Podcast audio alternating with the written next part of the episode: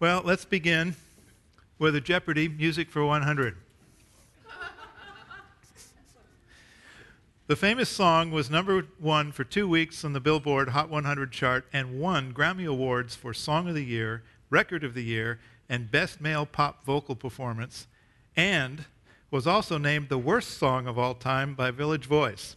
Topped the Q100 list of tracks that would forever be banned from radio and was listed in the 50 worst songs ever, where Blender said that it's difficult to think of a song more likely to plunge you into suicidal despondency than this, and also lambasted his appalling lyrics. Okay, the music for Jeopardy is playing. Who has the answer? What's that? That's right. Look for you for a hundred bucks.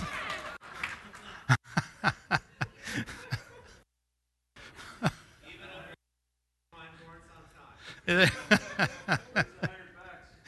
it was 100 points, not 100 bucks. Sorry. Excellent. I knew somebody would probably get it out of this group. But um, anyway, this song was released in 1988 by Bobby McFerrin. It was the first a cappella song to reach number one in the Billboard 100. Now, how many have, have heard the song? How many have not? Anybody? All right, great. All right, I have abbreviated the song so we don't get all the repetition and the whistling, and I won't whistle for you, okay? But here's a little song I wrote. You might want to sing it note for note. Don't worry. In every life, we have some trouble, but when you worry, you make it double. Don't worry. Ain't got no place to lay your head. Somebody came and took your bed. Don't worry. The landlord say your rent is late. He may have to litigate. Don't worry. Ain't got no cash, ain't got no style, ain't got no gal to make you smile. Don't worry. Because when you worry, your face will frown, and that will bring everybody down. Don't worry. Now, there is this song I wrote. I hope you learned it, learned it note for note. Like good little children, don't worry, be happy. Now, listen to what I said in your life, expect some trouble. Don't worry. Uh, but when you worry, you make it double. Don't worry, be happy. Okay? Now, regardless of the song's controversy, McFerrin, the son of music professionals, is arguably a gifted musician and vocalist and did an amazing job in vocalizing and recording this now famous song. Um, and if I were to dare to sing, you would catch the, the, the, melody right away, but I won't try that. I won't burden you with that. Yet, oddly enough, the song's cycle of success and reproach seems to echo Solomon's conclusion of all things that all is vanity, from being voted the best in the world to being voted the last in the world, is like chasing after wind. By way of remembrance, while the word vanity in Ecclesiastes can be translated meaninglessness, it would be best to understand it in the sense that something has no perceived lasting value, like it cannot be grasped, as in trying to catch the breath or the wind. Grabbing hold of it leaves nothing in your hand. Yet, even the lack of lasting value in our domain can still have purpose in a larger context, as we're going to see from today's lesson. Our perspective of what is lasting or has purpose is limited because we don't have all of God's bigger picture. In the first part of chapter 3 of Ecclesiastes, everyday th- things in life can appear to be an endless loop of activities that eventually have a net zero impact. But should we entirely write off the lyrics of this song? Is there perhaps a line of truth that reflects real truth?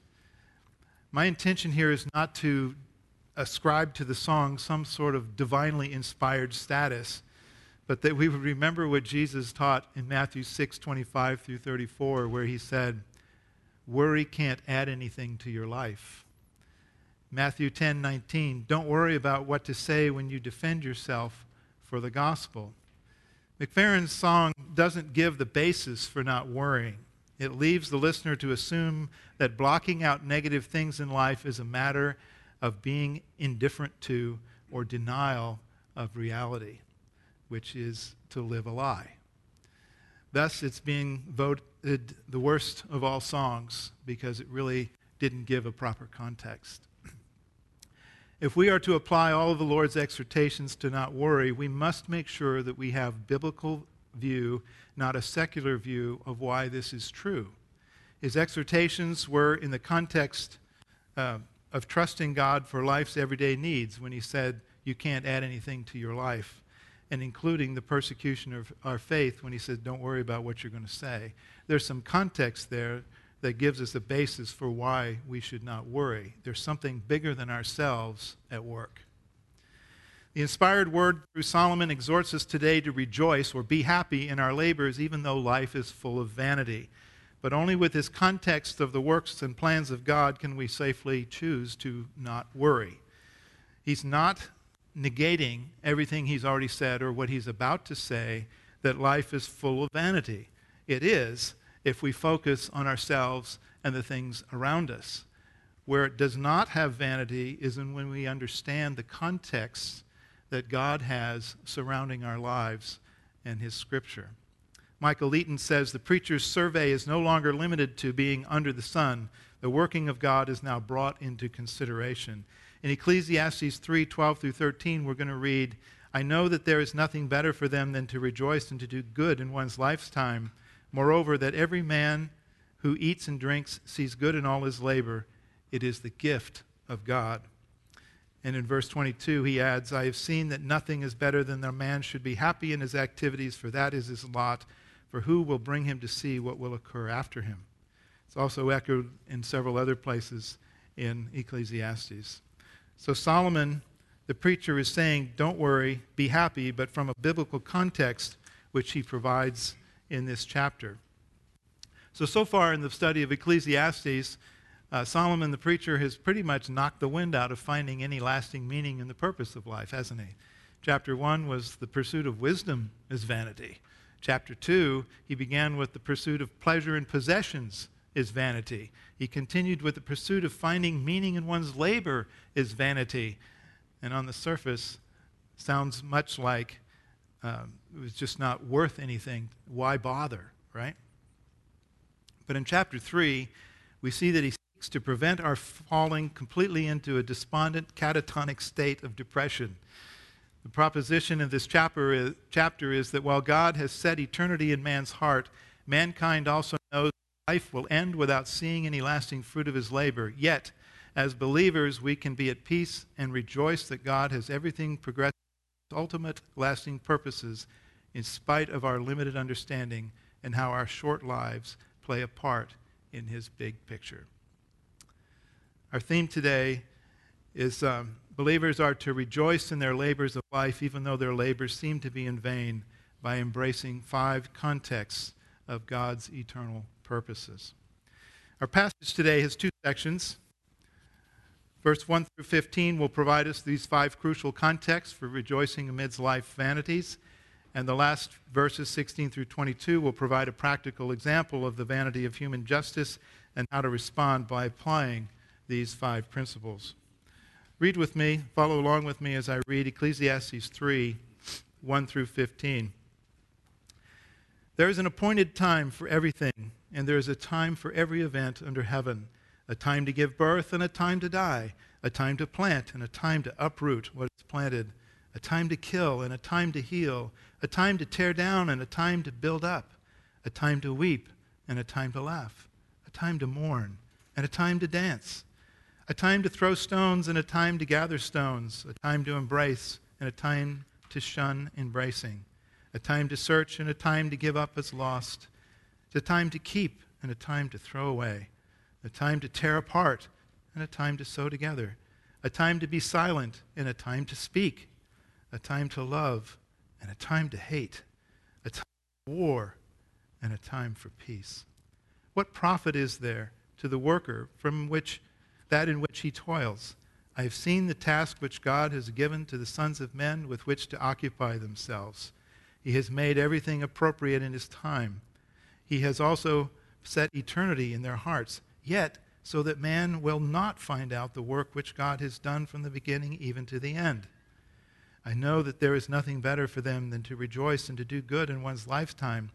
Moreover, that every man who eats and drinks sees good in all his labor. It is the gift of God. I know that everything God does will remain forever, There is nothing to add to it, and there's nothing to take away from it, for God has so worked that men should fear him. That which has been already and that which will be has already been, for God seeks what has passed. so, what follows in these first few verses are 14 pairs of opposites or cycles that end up right back where they began, like running life on a hamster wheel going nowhere in particular. Perhaps you feel like that sometimes. You keep trying and things just don't come together. These convey a sense of apparent despair and every ever seeing a net positive purpose to life's labors, which further elucidates the preacher's lament. Now, the use of the pairs in contrast like this is common in the Old Testament. It's an emphatic way to show everywhere or all inclusive, or to show the full circle of something or the totality of something. And several of these pairs are sequential to another pair with a similar meaning, which also forms another form of emphasis in Hebrew poetry. Now, in verse 1, we read, There is an appointed time for everything, and there is a time for every event under heaven. The key point of this verse is that these times are appointed. Did you ever think of the good and the bad both being appointed in your lifetime?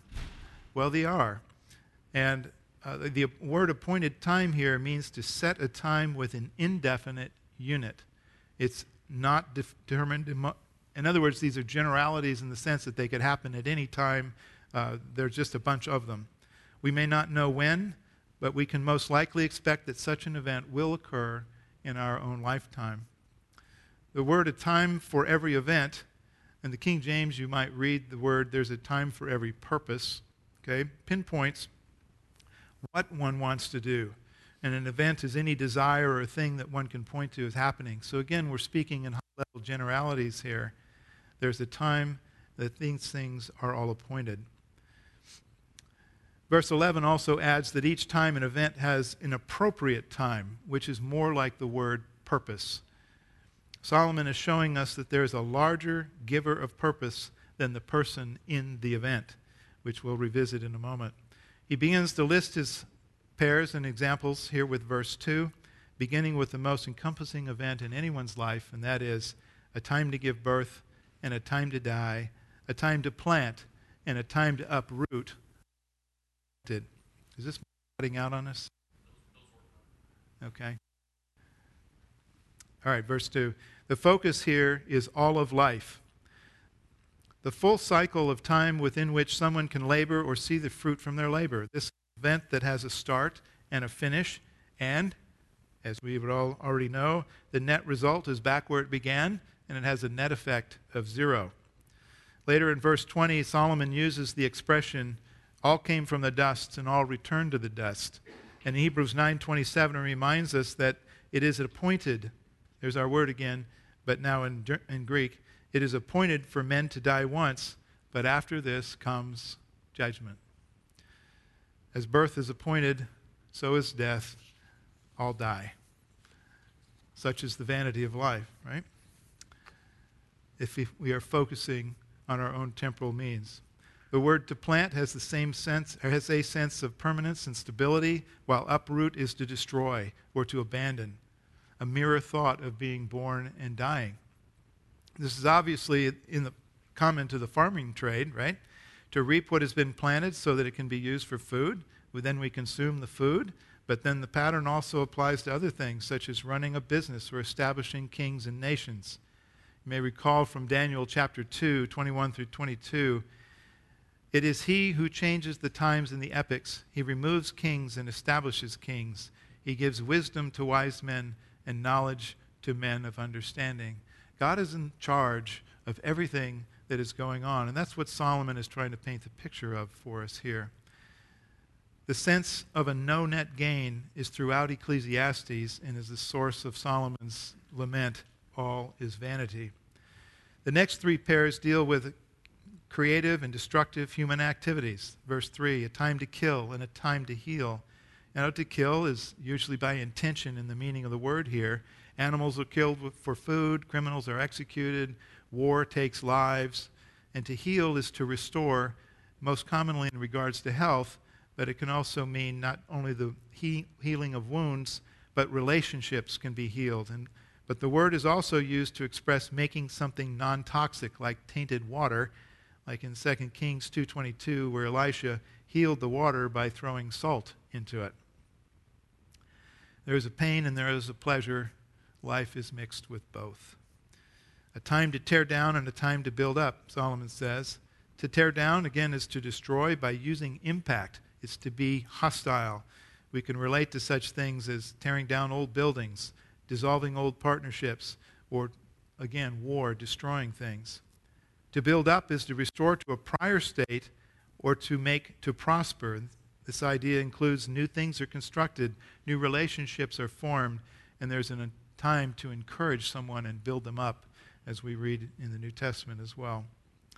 The next two pairs deal with human emotions. Verse 4 a time to weep and a time to laugh. Now, we weep over temporal loss, we weep, uh, of like such as loved ones or broken relationships. We uh, weep over lost opportunities. But most importantly, there's a time when we are to weep over our sin. May recall from Matthew 5:11, "Blessed are the poor in spirit, for theirs is the kingdom of God." In verse 4, "Blessed are those who mourn, for they shall be comforted." And the context there is that we mourn over our sin. There's a time for that. And by God's grace, then, we can rejoice afterwards. The last part of verse 4 says there's a time to mourn and a time to dance. And Proverbs reminds us that a merry heart is good medicine, but a broken spirit dries up the bones. Good laughter is largely the sudden jolt of expectations being redirected, the pun or the wit of something in a moment, right? The odd analogy that we hadn't thought of before, something that catches us off guard. Good laughter can help us be joyful. There's a time for that, but there's not a time for laughing at others. We are to, Ephesians 4 29 tells us, let no unwholesome word proceed from your mouth, but only such as a word is good for edification according to the need of the moment, so that it will give grace to those who hear. Now, dancing is lightly referenced in Scripture where it has two primary forms. It's not an exhaustive documentary on dancing, but the two primary forms we see in Scripture is that it was used as a celebration to the Lord, and it was a form of praise, and that which is seductive, as Herod asking someone to dance in front of him, right? So, in our present context here, dance is seen as a time of delight and joy in contrast to the weeping and mourning. The next two pairs deal with the friendship and enmity in daily life. Verse 5 a time to throw stones and a time to gather stones, a time to embrace and a time to shun embracing. There are various interpretations of what this throwing stones is all about. Most are without any strong merit simply because they don't tie to the next parallel string, which is the time to embrace and time to shun embracing. As uh, many expositors would say that there's a purpose for that here. Perhaps one of the best ideas is that of a military conquest that leads eventually to embracing your enemy once peace is achieved. But until that treaty is reached, embracing is shunned. And until that end of that war or that, that uh, conflict, there'll still be stones being thrown at one another. This can also apply to personal relationships and situations where discipline is being administered. Shunning the embrace can be an instrument of consequences if done properly and in the right timing perhaps to a child. The next two reflect on possessions and, and our res- resolutions concerning them a time to search and a time to give up as lost, a time to keep and a time to throw away. Um, there we go. To search here is to try to learn information about an object, implying a diligence in the procurement of the information. There's a digging, a, a, a searching in some contexts, it can also mean to hold responsible, to call to account, hold accountable to a certain standard, often when sanctions for the not meeting the standard. There's a time for digging into a matter, but at some point it becomes time wasted or an effort that will not return anything useful. To keep versus to throw away, Solomon here is speaking of those of us who still have a garage full of stuff from raising kids. Anybody relate to that? okay. Now that the kids are out of the house, I feel that my interest and my my time is going to other things and I don't have time for everything I've stored up. And so moth and rust are destroying it. I don't have time for those old hobbies anymore. Um, I'm, I'm, trying to adopt the attitude that give it away, give it to somebody else who can use it, uh, rather than holding on to stuff that is, quote, still useful, and therefore I don't want to get rid of it. And woe to me when I try to address letting go of things which are sentimental. It's like if I discard something sentimental, then I'll forget it ever happened. Or that uh, maybe God will forget it ever happened. maybe that would be a good thing. I don't know. Um, this too is vanity and chasing after the wind. And I have to remind myself when I'm gone, I'm not going to care, right? Um, so I'm working at uh, giving things away and not holding garage sales. Verse 7 a time to tear apart and a time to sew together. I'm certain Solomon had recycling in mind here, right? Um, tearing apart that old deck that has rotted away to put in another one, or tearing down an old railroad tie retaining wall, which I know Steve has done and I've done. And there's, a, there's a time for that. Uh, you need to move on. Things rot, things get old. There's also a time to be silent and a time to speak. We're reminded uh, by Solomon in, in Proverbs 21 He who guards his mouth and his tongue guards his soul from many troubles. Proud, haughty, scoffer are his names, who acts with insolent pride. There's a time to be silent, to hold our speech. But there are also many exhortations of Scripture that say there are times we should speak up. Proverbs 31 says, verse 8, Open your mouth for the mute, for the rights of the unfortunate. Open your mouth, judge righteously, and defend the rights of the afflicted and the needy. Ephesians 5:11 says, "Do not participate in unfruitful deeds of darkness, but instead expose them." 1 Peter 3:15 through 16 says, "But sanctify Christ as Lord in your heart, always being ready to make a defense to everyone who asks you to give an account for the hope that is in you, yet with gentleness and reverence." And keep a good conscience so that in the thing in which you are slandered, those who revile your good behavior in Christ will be put to shame. So there's a time to be silent and a time to speak up. There's also in verse 8 a time to love and a time to hate. While I believe most of us can fully understand the place of love in life, right? It would be fair, however, to ask when does Scripture say that it's right to hate something? Love is spoken about much more often than Scripture, thousands of references, and we read that in the first and greatest commandment, love the Lord your God with all your heart, mind, soul, and strength. This is the greatest and foremost commandment. The second commandment is like it to love your neighbor as yourself. And in John 1 4, verse 7 and following, it's nearly a whole chapter on the priority of loving one another. And Jesus made the point in John 13 35 you will know uh, people are my disciples by their love for one another. But to get a correct understanding of hate in Scripture, we need to make sure we understand the Hebrew concept of hate. Yes, it can mean angry feelings toward one another, but it can also simply mean second place. The Hebrew language does not have super, superlatives like greater or lesser, and so they show that by using the word hate to mean lesser than something else. For example, Jesus even used this idea in Luke 14 26 if anyone comes to me and does not hate his own father and mother and wife and children and brothers and sisters, yes, even his own life, he cannot be my disciple. Jesus is not asking us to have an anger or a bitterness or a resentment towards our parents. This commandment still stands. You're to love your mother and father so that your days be long upon the earth, right? And in John 12, 25, he who loves his life loses it, and he who hates his life in this world will keep it to eternal life. Again, I hope we, we find that pretty clear. That is just the way the Hebrew language works. And so as we look at this, we need to discern is it talking about really hating something, or is it really talking about a position of priorities? so this can also be a pretty big issue for people that are coming out of non-Christian religions especially. They will be hated by their family for dissenting from their uh, religious norms and stuff. Uh, it's a difficult thing to, for someone to come out of that kind of an environment. It can even be so-called quasi-Christian uh, groups like Muslim, excuse me, like Mormons and, and uh, other cults that we have in our country. Solomon is saying there is a time to hate. He's saying that there's a time for something to be second. He's also saying there's a time for actually hating something. So, turning to other scripture references, we find that we are to hate several things. For example, Ephesians 4:26, "Be angry and yet do not sin. Do not let the sun go down on your anger." There is something there that might be a righteous purpose for being angry, but do not sin in the process.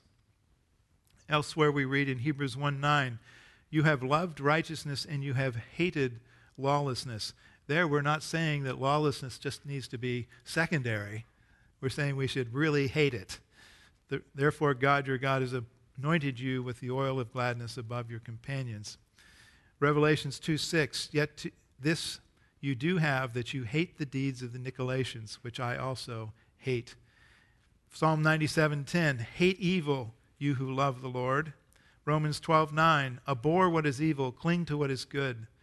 Proverbs 6, 16 through 19. You, have heard this one. There are six things which the Lord hates, yea, seven which are an abomination to him. Uh, abomination is hardly second place to something, right? Haughty eyes, a lying tongue, and hands that shed innocent blood. A heart that devises wicked plans, feet that run e- rapidly to evil, a false witness who utters lies and one who spreads strife amongst brethren. Proverbs 8:13 The fear of the Lord is to hate evil. Pride and arrogance and the evil way and the perverted mouth I hate. Psalm 119, 104 From your precepts I get understanding. Therefore I hate every evil or false way. Yet, in the balance of all this, we're to remember from Matthew 5 43 through 48 the idea that we are to love our enemies and those who persecute us.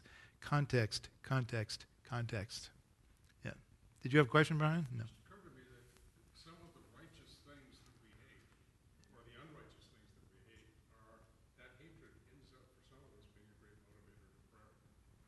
Mm-hmm. Absolutely we can still pray for our leaders. We can still um, wish that and pray that the, the gospel is spread, that they repent. But we can hate the deed, right? It's not the person. A time for war and a time for peace, as Solomon goes on. War is appointed by God for the punishment of evil in this temporal world. We can read that in Romans chapter 2. Uh, declaring war is something that's determined at the national level through the God appointed leaders. He's in total control of what that is. It's not something that individuals are to take up on their own. Ezekiel 14 has an instance of God declaring it, uh, declaring war, uh, so that he can bring the sword. Now, peace is a demonstration of God's own mercy and patience, and so there's a time for that as well. Verse 9, he goes on, What profit is there for, to the worker from that in which he toils? Now, this is a leading question, okay? Solomon knows the answer and he wants to tell you the answer, so he's baiting you in your thought. The question here is that there is no profit if we look to ourselves, but there is a profit if we look to the bigger whole. Solomon's question brings us back to the end of chapter 2 that it seems a waste that whatever we do to produce or accomplish in life is simply passed on to others. You remember when uh, Joshua spoke to us last time about that. And from these first eight verses of chapter 3, our efforts produce uh, what seem to be locked in a cycle of a no net gain. But this is where Solomon begins to put a damper on the spiral of despair and turns us upward in our perspective. In verse 10, he says, I have seen the task which God has given the sons of men with which to occupy themselves. He has made everything appropriate, meaning purposeful in its time. Solomon declares that these cycles of tasks we can find endless, repetitive, and of no net gain are in fact tasks from God that have come to us at an appropriate time. Right? So, as we, we're going to see from the context here, we don't understand why we go through trials at the moment necessarily.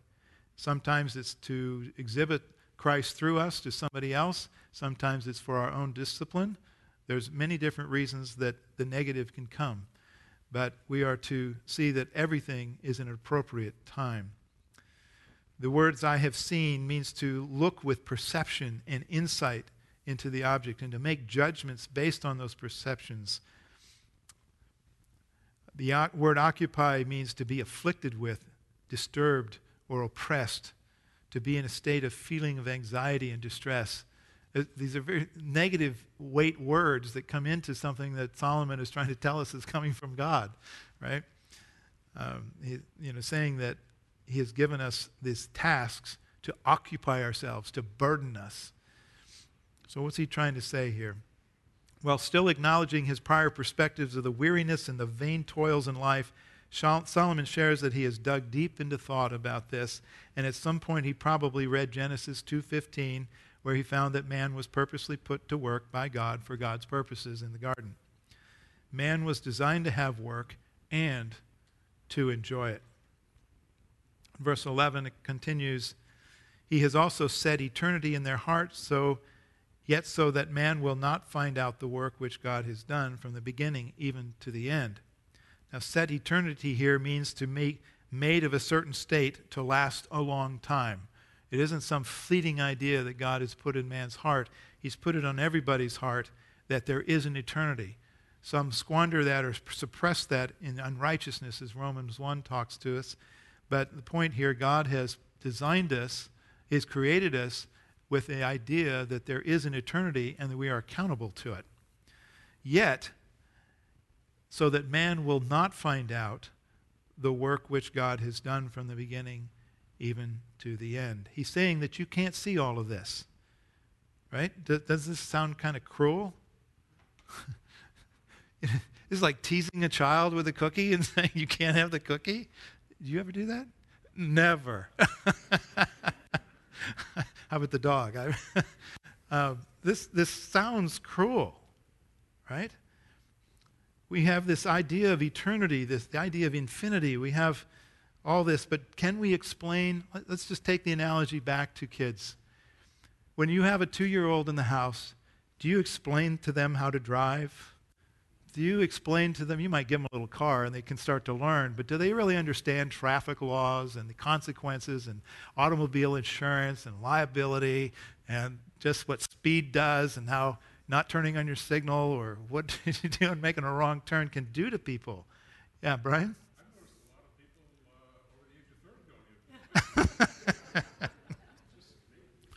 All right, so the child has no capacity to understand those big ideas.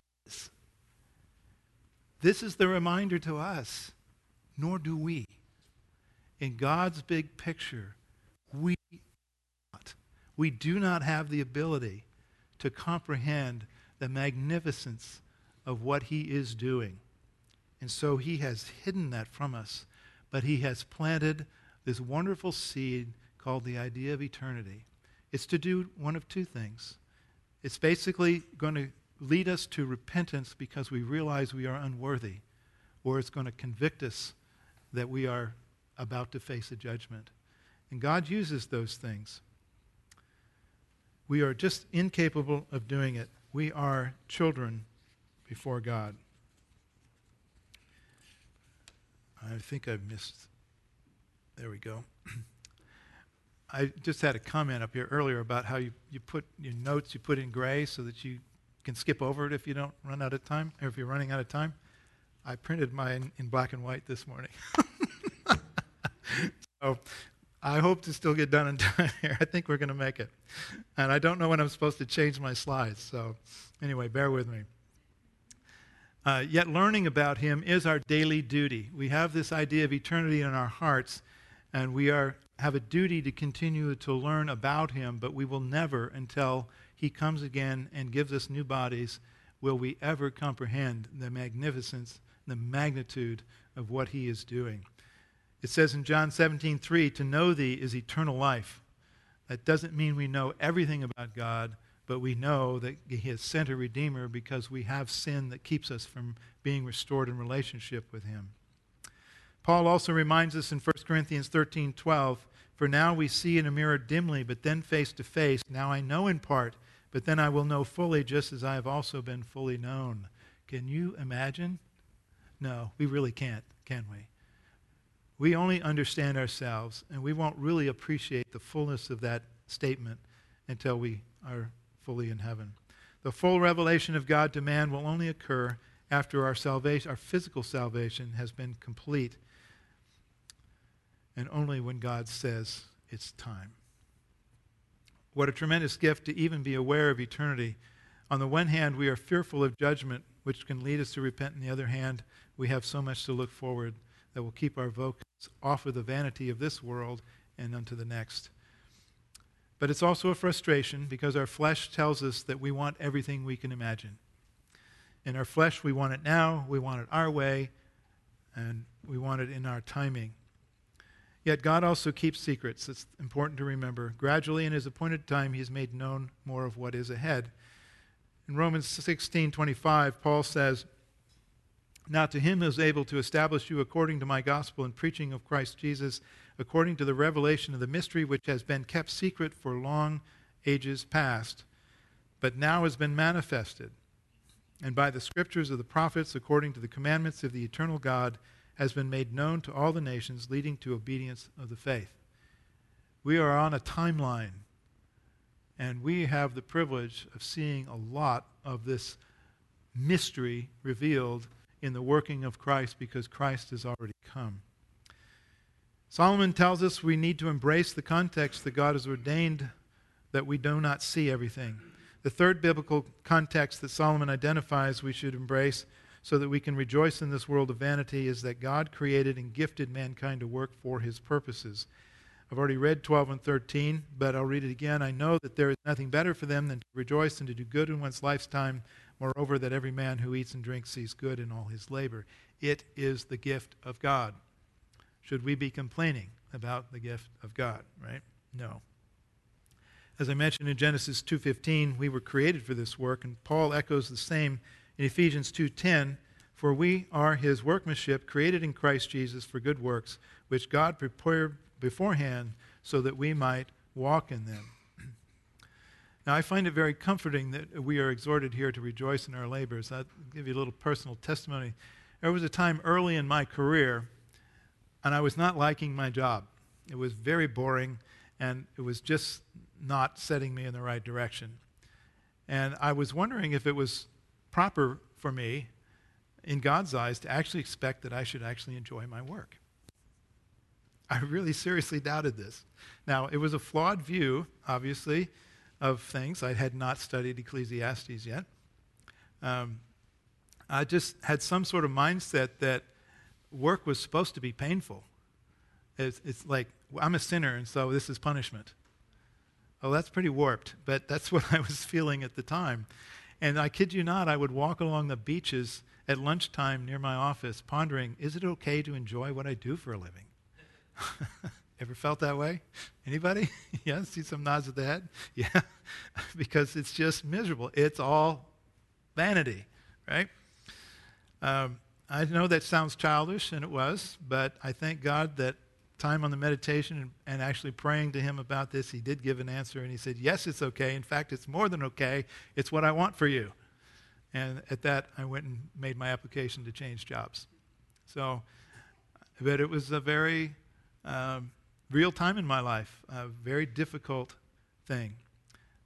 But this is reassuring that this is a gift from God and that we are to enjoy it. And if we don't enjoy it, it's okay. Go look for something else, right?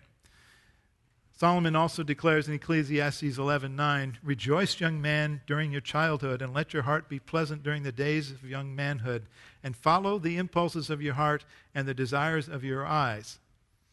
Now that all sounds pretty good, right? There's a caution that follows in that verse. Yet know that God will bring you to judgment for all these things. So, judgment here is in the sense that you'll be held accountable for what you follow and what desires you apply and whether it is for godliness or for evil, whether it is a responsible path or a reckless one. Our work and our labors are a gift. It's our God ordained preoccupation, and I don't just mean for our employment, but in everything that we do. It's God's desires that it be enjoyable for those who seek Him and may be a curse to those who don't. Now, keeping this in mind about our, our, our, trial, or our labors being a gift, um, it's another one of those contexts for rejoicing in this world of uh, vanity. The fourth biblical context that Solomon identifies should embrace, that we should embrace so we can enjoy uh, our work in this world, is that God is in complete control of how everything progresses.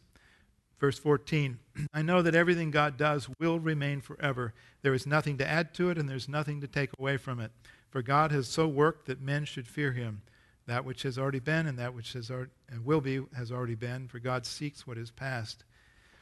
Now, as a child, again, enjoying, I'll use that analogy once more, enjoying the blissful life of learning and inquiry and play, play and pleasure, unaware of the threats in life, one is ignorant of just how much mom and dad have the bigger picture and are guiding the child along. A child is not expected to understand or expect these bigger things.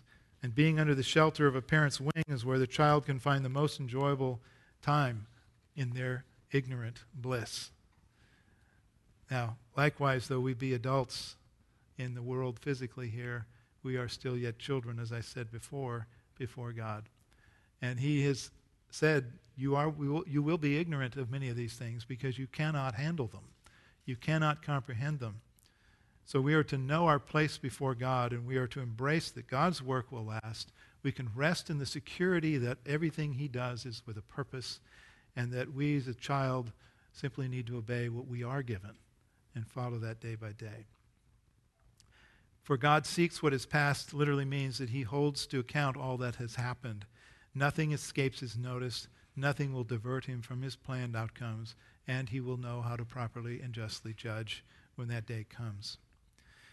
Again, this is uh, one of those contexts in which we are to hold in mind so that we can live a happy life. The final biblical context that Solomon identifies uh, for living in this uh, world of vanity is back in verse 14 again.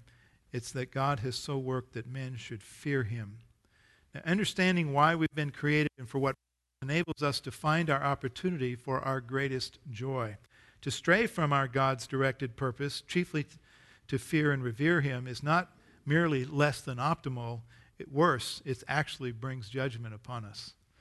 Ecclesiastes 8:13, but it will not be well for the evil man and will not lengthen his days like a shadow because he does not fear God. Ecclesiastes 12:13, the conclusion when all has been said is fear God and keep his commandments because this applies to every person. In John 9:31, we know that God does not hear sinners, but if anyone is God-fearing and does his will, he hears him. Being in conformity with God's design of us and his purpose for us is what really enables us to experience our highest happiness and our greatest joy. So, Solomon has given us these five contexts. He also now gives us a simple example. Let's read verses 16 through 22. Furthermore, I have seen under the sun that in the place of justice there is wickedness, in the place of righteousness there is wickedness. I said to myself, God will judge both the righteous man and the wicked man for a time for every matter and for every deed is there. I said to myself concerning the sons of men, God has surely tested them in order to, for them to see that they are but beasts. For the fate of the sons of men and the fate of the beasts is the same. As one dies, so dies the other. Indeed, they have all the same breath, and there is no advantage for man over beast, for all is vanity. All go to the same place. All come from the dust, and all return to the dust. Who knows the breath of man ascends up, uh, ascends upward, and the breath of the beast descends downward to the earth? I have seen that nothing is better than that man should be happy in his activities, for that is his lot.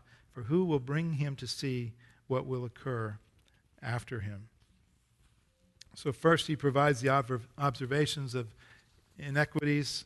Um, I've already read the passage here, so uh, he, but he does have this idea of, of, of, a chiasm in the, in the text. It's kind of, the chi is the Greek letter X, how two thoughts cross each other. He starts with, I have seen, then he says, I said, then I said, and I see. And what that is doing is bringing em- emphasis to where the things are in the middle. And in this case, it's Solomon's giving himself a talking to as he seeks to understand wisdom in this situation. Basically, he says, God will, I, I see, I have said that God will judge both the righteous and the wicked. Nothing escapes his notice. And I've said that God is testing both, allowing this to happen so that they both see that they are but beasts. So, what we see here basically is an illustration that God actually delays in his own appointed time and his own purposes to let evil run its own course so that they will see that they are all but beasts. There is a, a, reason that God withholds instant judgment in this world. And if we read Romans 1 and 2, we'll find out very easily that it's his patience. And that's why there's evil in this world, because he desires that people come to repentance. But the other side of that coin is that he, of all that are his, he will lose none. So he can help us endure during that time of his patience where evil continues to run rampant. Life is vanity here on the earth. It can't be fixed here on earth. And I'm going to just have to skip ahead since I've read these verses. Um, Solomon is basically saying in verse 22 man's happiness and ability to rejoice in this world is being content with being a dot on his timeline. To be a child in the, the presence of our Heavenly Father, our Creator. We are to quit looking beyond our minuscule, uh, we are to quit looking at our temporal life and be looking at the author and the finisher of our faith. I'm just going to go ahead and skip ahead to um, the applications here. I think I've, we've got the point across that we need to have this bigger picture in mind. There's several contexts to help us understand how to live in this vain life. Uh, there was a book written by Francis Schaeffer called How Should We Then Live? Excellent documentary. It's more than a documentary. It's a, a, just a, it's more than a sermon. It's a book. He's done a film about it. And it's just an amazing insight into how we are supposed to live in the presence of our holy God in this life. We should rejoice in our daily labors while trusting in God, the Lord's sovereign control of life. The cycles of every event are assigned and timed for a purpose. We need to keep that in mind. Our lives should always be in the reverence to God and according to His Word. We are going to be held accountable to this as well. And as we face the vanities of life on earth, we can take comfort in the Lord's purposes in our trials and pain, that they are not in vain and that lasting results are up to His plans. We can take comfort knowing that justice will ultimately be served. Only those who are in Christ will be free from judgment and can rejoice eternity. I'm sure there's many other applications. Uh, it's just a very rich text. Some have said that this verse 11 in this chapter is the most complicated verse to understand in Ecclesiastes. It was very challenging, but I believe that Solomon has given us what makes it make sense. So let's pray. Father, we are humbled. Father, we are these fleshly beings that seek to have resolution. We seek to have the answers, which is all a God given trait, but it's we desire more than we can handle. And this is vanity. Father, we thank you for putting us in our place, reminding us of what we are not to know, but yet encouraging us what is yet to come. Father, we pray that we would take this to heart and that as we face the challenges in life and the joys in life, that we would be content. And we would really rejoice in what we do. If we're not there, Father, we pray that you would lead us. We know that you will, to where that is. If it's a change of attitude or a change of heart, we ask you to convict us and comfort us and show us the right way. And in all this, we look forward to that day when all will be known and we will have rejoicing in a way that we cannot even fathom as we are here today. Thank you for your love and your patience. Thank you for your word. And we give all this to you and our blessing to you. The Lord be praised. Amen.